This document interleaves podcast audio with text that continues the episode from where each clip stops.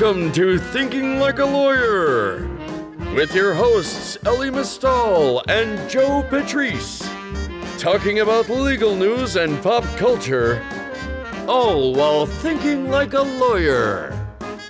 Here on Legal Talk Network. Hello, welcome to another edition of Thinking Like a Lawyer. I'm Joe Patrice from Above the Law. I'm joined today by Kathryn Rubino, my colleague at Above the Law. How are you? I'm doing pretty good. How about yourself? You know, not not too bad. Uh, we're. I, I mean, I, yeah. I'm exhausted. I guess that that's a far more accurate uh, answer to the question, "How am I doing?" than uh, than a really bland and generic fine thanks how about you? Why? Um has has it been like a busy news day or something?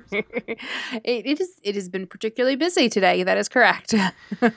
So uh it, the subjects that we're going to cover today this is going to be we don't have a guest this week and we're going to talk because there's nothing really else to talk about we're going to cover a lot of the breaking news that we've dealt with which is largely about law firms and the cutbacks that many of them are making to deal with the, you know, with what's going on pandemic wise.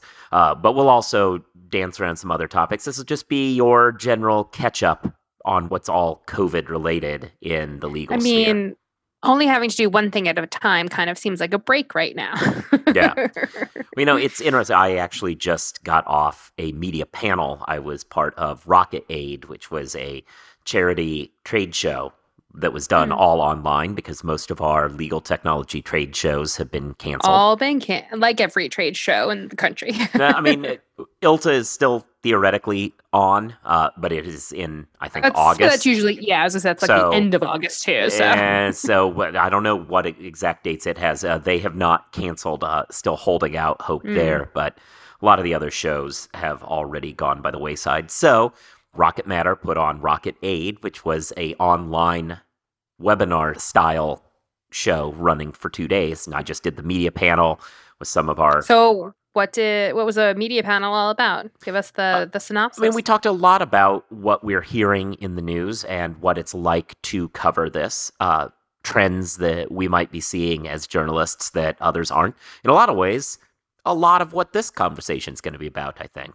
uh, just just it'll just be different. us, and we don't we, we, without uh, having Bob Ambrogi here or Caroline talking about the England side of things. Uh, so it'll just be us. But yeah, so before we get to that, one of the trends that that Bob mentioned, actually, Bob Ambrogi mentioned on this webinar, was that an encouraging bit of news mm-hmm. that he's seen has been all of the legal technology vendors who are going out of their way to help. There's no better time than that to ask you, you know, are you trying to cut costs? You're not alone. In today's climate, a five figure e discovery bill per month is steep. Don't pay that. Use Logikcull to reduce expense and control your discovery process. Get started today for only $250 per matter, and they'll waive migration costs from competing platforms. For more information, visit logikcull.com slash LTN. That's logic with a K, C U L L dot com forward slash LTN. So there you see how that. Oh yeah, I mean it it very... fit. Yeah, I mean it, it, fit seamlessly, and that was it did. Uh, a, it did. I mean, I didn't make that up. That was part of the conversation. You can watch the panel and all the other good panels. Uh, and not to say that mine wasn't good, but uh, all of the other great panels happening have been recorded, and you may be able to find those at the Rocket Aid site. So yeah, that's really. I mean, you know, obviously, it's a to say it's a tumultuous time is is a bit of an understatement, but you know, you have to imagine that particularly for legal tech vendors that you know, it, this is the time to prove your point. Yeah. you know, if there was ever, uh, you know, lawyers often get a reputation, probably deserve it for being uh, Luddites and resistant to change, and and that's all fair. But um, nothing, nothing quite like the Rona to force you to to do a lot of the stuff that you probably should have already been doing. Yeah, and that came up too. Uh, speaking about the UK side of things, I can't remember whether Joanna or Carolyn, but somebody on that panel pointed out that the resistance to change over there where it was discussed that it might take years to coax the courts into allowing this kind of technology to do this and Yeah. that. Uh, it took two weeks for them to rewrite all their rules to adjust. And that's something that would never have happened but for the Mhm. necessity. So, Yeah, I mean, I definitely think that's a that's it's a, it's a it's an important lesson. You know, is that when you have to, you actually can do these things. Speaking of necessity, unfortunately, when it comes to the legal industry, you've been covering. It seems as though some of these law firms are making cutbacks. Oh yeah, mm-hmm, mm-hmm. uh, yeah. For, for several weeks now, um, we've been running stories, um, pretty much constantly, um, about law firms that are cutting either what I call, you know, the COVID nineteen austerity measures. Uh, sometimes they're pay cuts, sometimes they're benefits cuts, sometimes they're partner draw cuts, um, sometimes they're furloughs, sometimes they're layoffs. So you know we, we've kind of seen run run the gamut, and you know the firms that are are being impacted. You know you're seeing, and you've talked a little bit about. I know in the past a kind of the the distinction between the AmLaw 100 and the AmLaw 200, and sort of how it's bifurcating the big law industry. Um, and certainly we've seen a lot of AmLaw 200 firms, kind of that 101 to 200, taking some pretty big hits and being really proactive about doing these cuts. But uh, the longer this goes on, we're seeing more and more firms that are that have bigger and bigger revenue numbers making cuts. A couple of firms that have billion dollar gross revenue numbers are still cutting salaries. Uh, you know, and it's I don't see any end to it. You know, even firms that believe that they're on good financial footing and probably are on good financial footing at the moment have no idea really what the next month or so is going to bring how long these things will going to last what their collections will, will look like you know what their clients industries are going to look like in, in a couple months so a lot of this stuff is very much an open question Yeah, no, I think uh, you hit on one word there that is really important is collections. Yeah. And I feel as though because it, some courts are closed and stuff like that, but the law hasn't stopped. There are Right. still things out there and there's still in some ways it's it's arguable that there's more out there. There's going to be bankruptcies, there's going to be mergers and acquisitions with the market collapsing, there's going to be private equity and fund work uh, these family offices, these folks who've been sitting on money because the they felt the market was overvalued, they're going to start making deals and investments now. And that means lawyers are going to be working. So it's not as though the work has disappeared. So what is it that's slowing down that's triggering these austerity measures? And I really do think it's it's a pay cycle issue. It's for sure the clients have work, but they don't know when they'll get paid, so they're dragging things out and it's it's uh and it's cascades.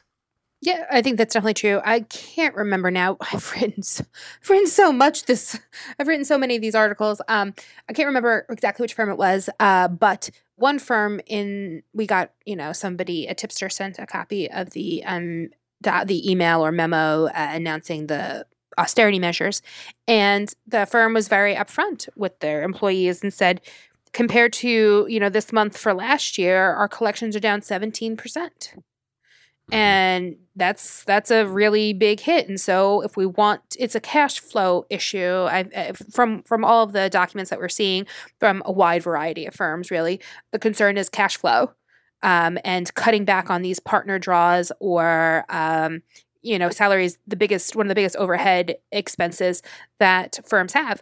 You know what is a law firm but for, it's not as people you know?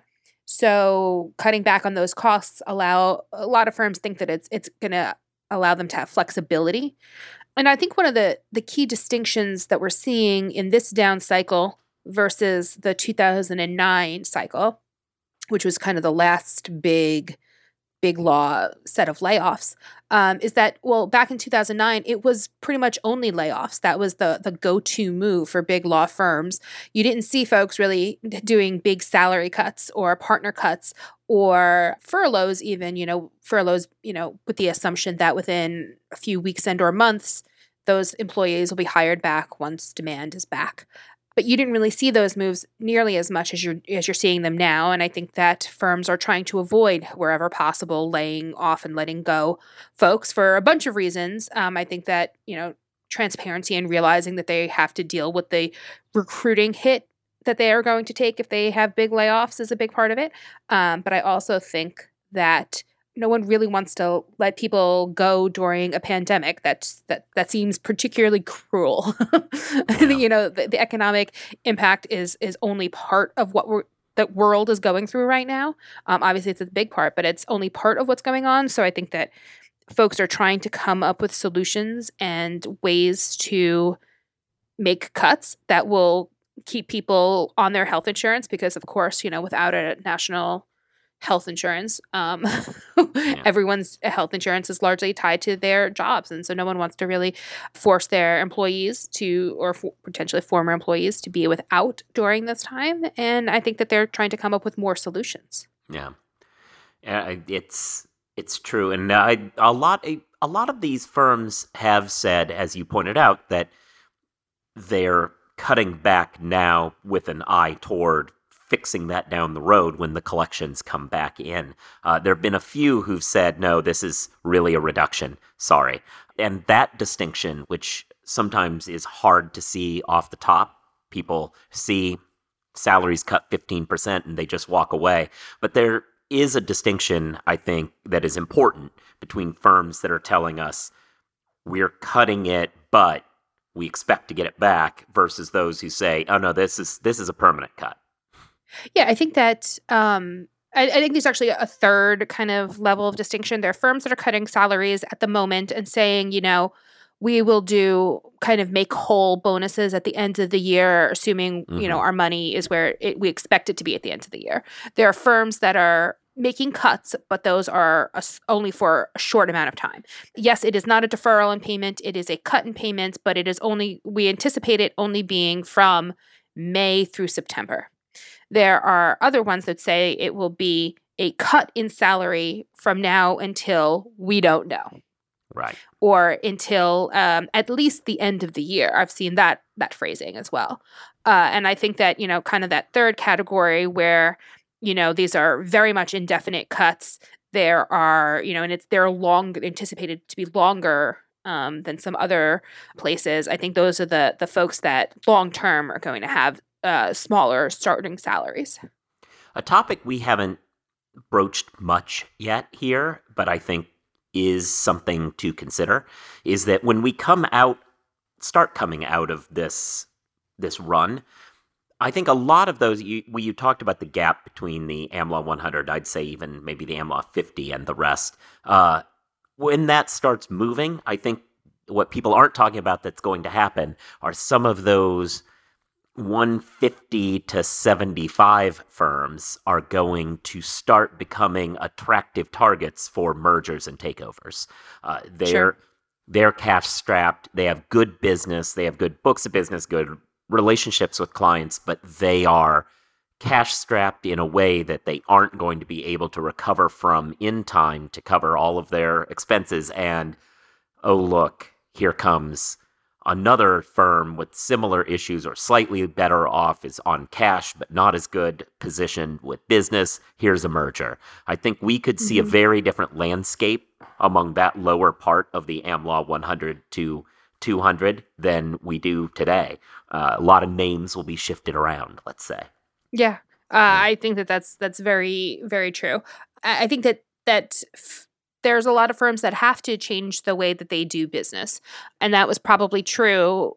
It was just going to take a lot longer for that for for them to kind of be forced into it, mm-hmm. um, absent absent the pandemic. But for sure, uh, I think that this has has sped stuff up because I mean, even you know, God willing, you know, someone finds a, a vaccine tomorrow for COVID. Mm-hmm. Awesome, wonderful. That's what we're all you know would love, but that doesn't automatically uh, kind of undo all of the economic impacts right and the way that the the way that the economy works and the way that that you know a, a, lot of this stuff isn't going to come back or will come back in a different form or you know and and there's a lot of kind of shifting and if your firm is dependent on industries that have been radically or, or hit by this upheaval you're going to have to make some big changes. Well let's transition here to the other half of the above the law hallway. And we have been talking a lot about the law firm side. Let's talk a little bit about the not yet law firm side. And by that, I mean the bar exam and licensing. One Mhm. of the issues to come out of this is for any of you who've ever taken a bar exam, you probably sat within a foot and a half of some other person that you didn't know in a crowded Not that you were cheating. Let's Yeah. be clear. And- that's something that probably you can't do in July. And for that reason, the bar exams across the country are largely canceling. If they haven't done it yet, they are about to cancel their July administrations. They are eyeing some dates in September. But even at that, they're starting to worry that they won't have the ability to put people together in quite the same numbers as they have before, both because there will still be some lingering concerns. Also, there even if there aren't, there are issues with the locations. They have booked certain convention halls in July mm-hmm. and they are not available in September or Right. whatever. And there are just many reasons why the bar exam is facing some real problems and may not be able to get everyone handled in September, even if they could do a September session, which September sessions also raise knock on effects. You can't necessarily go to Town Hall, uh, which is a venue in New York, uh, which is where I certainly did my bar prep. You can't pack Yeah. that venue. And the bar, even though it's not necessarily beholden to bar prep courses, uh, has to take into account that the bar prep courses are going to need their time to meet with everybody and go through their curriculum. So, with that said, we enter a weird place where the bar exams, uh, in particular, speaking mostly through the NCBE, who administers the tests that everybody around the country basically takes, are making the argument that we're going to charge forward with this anyway. And a lot of students and faculty have raised, well, maybe we shouldn't try to what if we force didn't? this through and it's been interesting and i think the the most recent example here is that utah appears poised to join wisconsin who has been doing it since like 1870 or something like that but utah is preparing to join at least temporarily but obviously toothpaste in the tube situations at least temporarily abandoning the bar exam altogether for the current class and saying if you were supposed to be taking the July bar exam and you went to a law school and graduated, congratulations. The subject matter portion of admission, the bar exam portion of admission, we're going to take your law school diploma as enough on that. And now kindly turn in your professional responsibility stuff and character and fitness, and we'll start evaluating that. I don't know, man. Um, it sounds, uh, you know, you obviously cover the law school industry um a lot more than I cover it, but it, it you know, I think that there's a fair question about, um, particularly with so many um law school, you know, the any given state's bar passage rate is not 100%.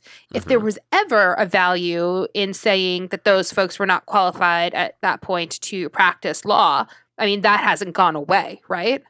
True. Uh, but the question of the efficacy of the exam has always been there. I, I, I think there's a two pronged answer to this. The first prong is Okay. the efficacy of it has always been an issue.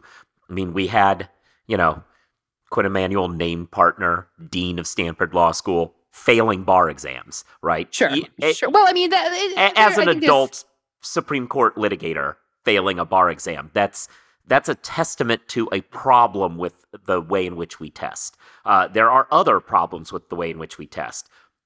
And one argument, and we had an article about this when the NCBE wrote a letter trashing the idea of letting people just get in with their diploma. The NCBE in this letter begins by saying that the value is, and the reason the bar exam is better than any law school diploma is that the law schools have a bunch of essay questions graded by professors, but we are multiple choice, and multiple choice is better. Fast Well, forward that seems inaccurate. fast forward well i mean it it, it makes mean, it more reliable well fast forward Listen. three pages in this same letter and when they deal with the criticism that there's a disproportionate passage rate in particular there's a racial component to it, but there's also a disproportionate pass rate among men taking the test and women. They say, oh, that's just because men statistically do better on multiple choice tests. Well, then that's a problem with relying on multiple choice tests, isn't yeah, it? I mean the, the the other thing is is you know being a lawyer is not a multiple choice problem. Mhm.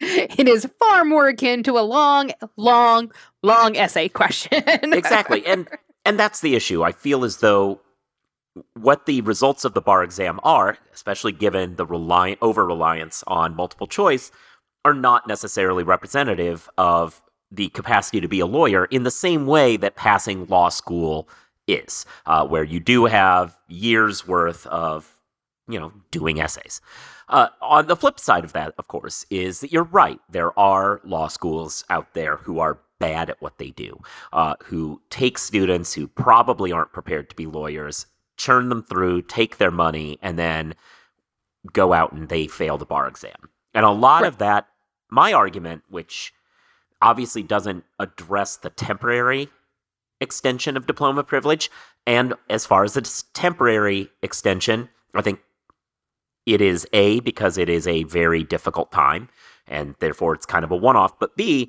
it does have to, and there's been some good work done on this in a paper that a number of law professors contributed to on Diploma Privilege Plus, a situation where it's not just that you have your law degree, but you also then have to go through an apprenticeship style program under the supervision of an admitted attorney to make sure you really are up to it. And frankly, that I think that's useful in that I think there's a high likelihood we're going to see some of these students who might not be ready to practice. The issue being not more subject matter help, but more practical skills, and maybe they'll be better served by this sort of situation. Additionally, Sure. more rigorous CLE requirements for people who go through this to make sure that they're staying up to snuff. Uh, some more tests rather than just like, oh, I watched it, click, but something to keep guaranteeing that the progress is being made. So I think that that all is key for the short term. In the longer term, though, I do believe that a lot of these bad diploma mill schools get away with what they do because regulators don't have the incentive and they are not empowered by the usually Supreme Courts of states to really crack down on these schools because everybody kind of shrugs and says, uh, Yeah, we'll figure it out." sort it out at the bar exam. Yeah. Uh, and that's really an unfortunate place to pipeline a bunch of students who aren't going to pass the exam, but don't worry, we'll wait until after they've spent $150,000, $200,000 before we tell them that they aren't ready.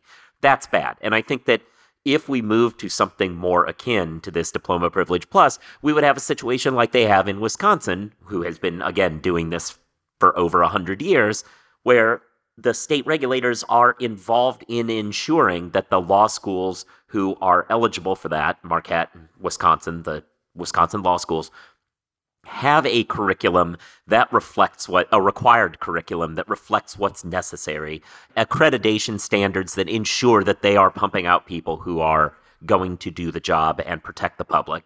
And I think that if we can move towards an incentive to fix the law schools in the first place, that's probably better than continuing to have diploma mills and saying, yeah, we'll have a test later. Well, yeah, I mean, it, it seems to me like these are are big changes that may not be resolved just because of, uh, and certainly can't be resolved on on the this quick of a turnaround, right? Like to really change law legal education, that takes several years at least to implement. You know, I, you say that. On the other hand, there is something to be said for how we began this conversation, right? Sure, we began we began by talking about courts who said they wouldn't change for years uh, certain practices, doing it in two weeks, and there is there's something to the crisis, and I feel as though sure. obviously no one's really talking, and no one in, important. I mean, I am, but no one important is talking. no one in a position of power. How about that? Not not saying I'm not important, but no one in a position of power is talking about these becoming permanent changes. But there is that impulse that this is an opportunity to do some experimentation. We have to make a temporary solution. This is a fair temporary solution. But we get now to track that solution over time and really ask ourselves do we need licensing to exist the way we currently have it? Or do we just do that because that's what we did last year and the year before that? Are we just blind to tradition and just doing this when it's not really the best way to ensure that the lawyers out there are meet the minimum level of competency and are able and protecting the public? I think that that is also a um, a distinction, right? This is not. It doesn't matter if you get an A plus on the bar exam, right? Yeah. it, it's a it's a floor, not a ceiling. right? Outside so- of outside of the the novel The Firm, it does not matter. That was uh, that was the whole point there. He got to, he got that cushy job because he got the highest score on the bar exam, as though that's a thing. yeah. fair, fair enough. Anyway, but no, that was uh, that was our catching up on bar exam stuff. Uh, there's also a little bit of a thing. I don't want to belabor it too much, but there's obviously issues with law schools and how they're going to deal with grades this semester. Pretty much everybody has moved to a mandatory pass fail blanket system for all of the grades this Not, semester. not quite everyone though, right? Not quite, not quite. There are a few holdouts, different kinds of holdouts. Uh, Notre Dame and Baylor now are doing a optional system where you can say, "Oh, now I want those to be pass fail," uh, as, or or actually before grading, say, "Oh, I've decided I'm gonna make these pass fail," as opposed to it being blanket. Uh, there are reasons why I don't think that's a particularly well thought out plan that I've covered in some articles. It just it seems as though you're projecting to potential employers that a certain segment of your population who may be claiming pass fail for a variety of reasons, you put them in a position of standing out versus the other people in the class for reasons that may or may not actually be reflected by their actual achievement. Uh, so it doesn't make any sense. It's also it also strikes me as largely stupid to the extent that we have you know a long time in law many semesters in law school to figure out how people are good at at what they do and we don't need to the the death drive to we've got to have a class rank can you know stop uh, we Right. can we can all recognize and we've had uh, supreme court justice from texas put out a tweet just assuring everybody he's like for whatever it's worth i am not going to be caring about this semester when it comes to choosing clerks and i think that's more representative of where employers and judges are at this point and the way in which certain schools and certain states, uh, in particular Georgia, where the schools themselves don't control it, but the people who work for the governor, the same governor who tried to keep the state open forever because and thought that the disease wasn't spreadable, that guy, uh, those political appointees are keeping it from being pass fail as part of a their commitment to this PR game. Uh, Well, I mean, it's a hoax, right? I mean, I mean, yeah, I mean they they've turned away from it being a hoax, but uh, they're still doing whatever they can to smooth it out and pretend it's not what it is.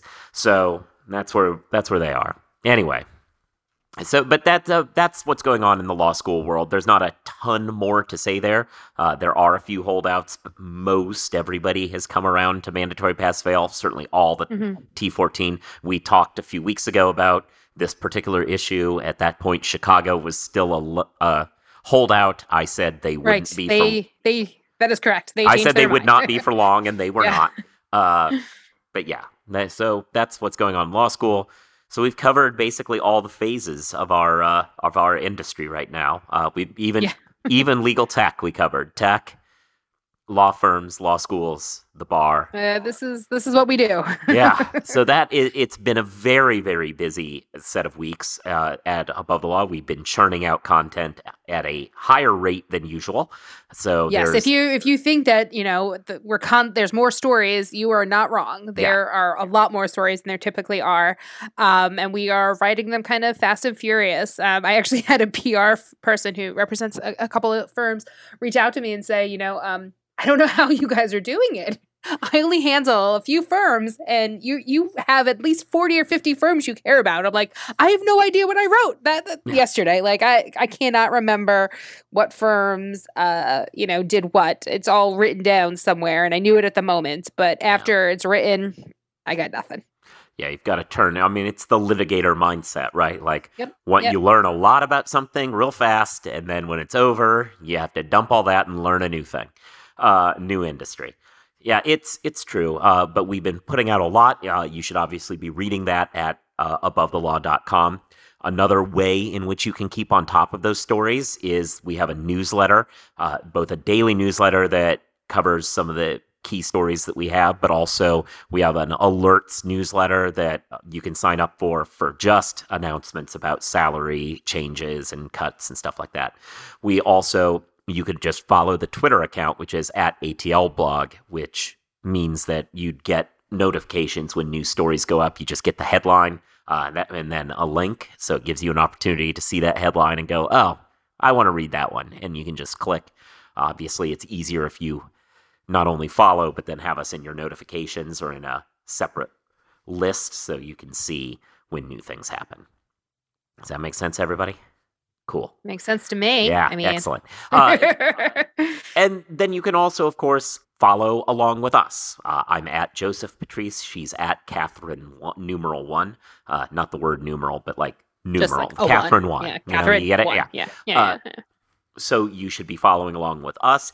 Thanks for listening to the podcast. And you should be subscribed. That way you get this sent to you whenever it comes out. You also should be giving reviews, stars, write some things. It's even more important than the star because it helps show that there's engagement uh, and that helps move up the algorithms on all those uh, recommendation charts. You should be reading Above the Law. I said you should be listening to us. You should be listening to the Jabot, which is the podcast that you host independently.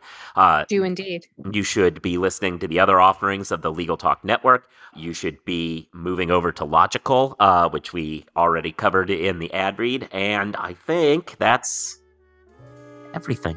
Stay safe, everybody. Indeed. We'll uh, we'll be back next week. Talk to you then. If you'd like more information about what you've heard today, please visit LegalTalkNetwork.com. You can also find us at AboveTheLaw.com, ATLRedline.com, iTunes, RSS, Twitter, and Facebook. The views expressed by the participants of this program are their own and do not represent the views of nor are they endorsed by Legal Talk Network, its officers, directors, employees, agents, representatives, shareholders, and subsidiaries. None of the content should be considered legal advice. As always, consult a lawyer.